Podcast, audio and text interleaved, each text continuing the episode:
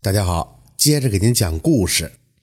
说在古时候啊，有个姓萧的老头，他呢有四个儿子，老大、老二跟老四是亲生的，这老三呢是他捡回来的。这老两口啊，辛辛苦苦的把这四个儿子拉扯大，也娶了媳妇儿。那这萧老头呢，就给每个儿子分了一份财产，他把田呢分给了老大，把一间店铺给了老二，让这老三去学了杀猪，让老四去读书。可老四呢没考上秀才，后来啊就做了一名掌柜的。萧老头也老了，这老两口呢就让这四个儿子轮流的管饭。这不有一年啊腊月了，正好轮到老大管饭。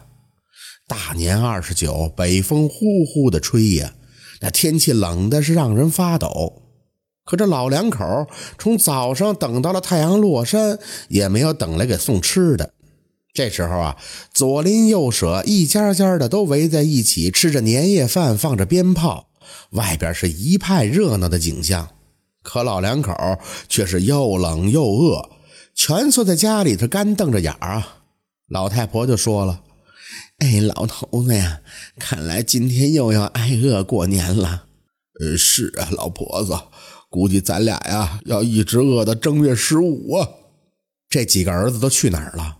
忘了？那哪能忘啊？这老大一上午就在地里收菜，他挑着扁担里的花菜、大蒜、芹菜回到家已经是下午了。老婆端来了洗碗水，擦完脸、洗完手，老大这才想起该给老父亲送饭了，就问道：“哎，孩儿他妈呀，快过年了，有没有端上好酒好菜给爹娘送过去呀？”老大的媳妇一听，满脸的不高兴。“是啊，快过年了，四个儿子，四份饭菜，两个老东西吃得完吗？再说了，这一次咱们整整管了一个月的饭，少送这一顿怎么啦？”老大一听啊，觉得也有道理，嘿，不送就不送吧，就把孩子们喊回来，围在一起吃起了年夜饭。这老二刚刚处理完店铺里的事儿，关了店门回家，一进门就问：“哎，孩子妈饿死了，嗯、哎，这吃的弄好了没有啊？”厨房里传来老二媳妇的声音：“好了好了，早就好了。”老二一进厨房，见这桌上摆满了酒菜，蒸的糕点，炸的鱼，烤啊炖的鸡，是香喷喷热腾腾啊，馋的口水正往下流。老二呢就挑了几样放到一个碗里，朝着老婆说道：“嗯，孩子他妈，我这就把这几个菜给爹娘送去尝尝，等我回来再吃啊。”这时候老二的媳妇急匆匆的出来，挡在了门口：“慢着，你别跟我这装孝子了，你家里他妈上有哥哥下有弟弟，财产分到你手里的就这么点儿。今天晚上四个兄弟都送吃的，你想把两个老的给撑死啊？”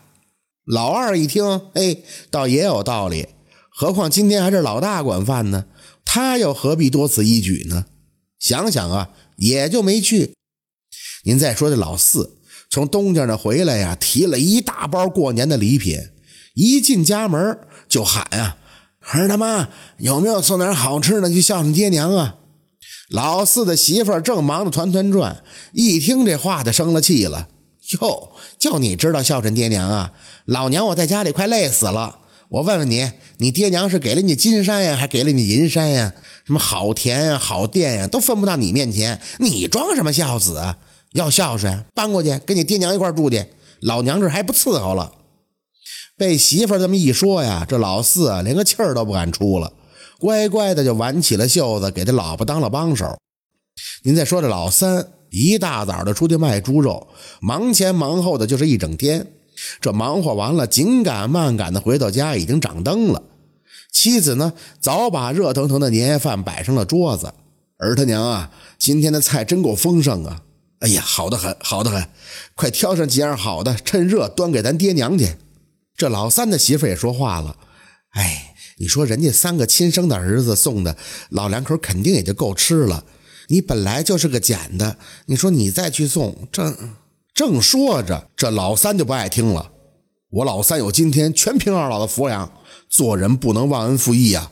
说着他就拿起了碗，加上了最好的菜，用食盒给装好，让儿子跟他一起扛着就去孝敬二老了。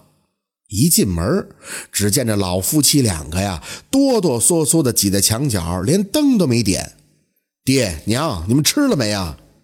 老两口呢也睁开了眼，有气无力的问道：哎，老三啊，你说那是早饭呀、啊、还是午饭呀、啊、还是晚饭呀、啊？什么？爹娘，你们连早饭都没吃啊？哎呀，孩儿不孝啊，给您送吃的来了。老三就赶紧招呼孩子，把热腾腾的饭菜摆在了老夫妻俩面前。看着老两口吃饱了以后，然后就交代儿子：去，回家把你妈叫过来。儿子连忙问：为什么呀？老三说：为什么？一起把爷爷奶奶背回家过年去。听到这话，老两口是长叹了一口气。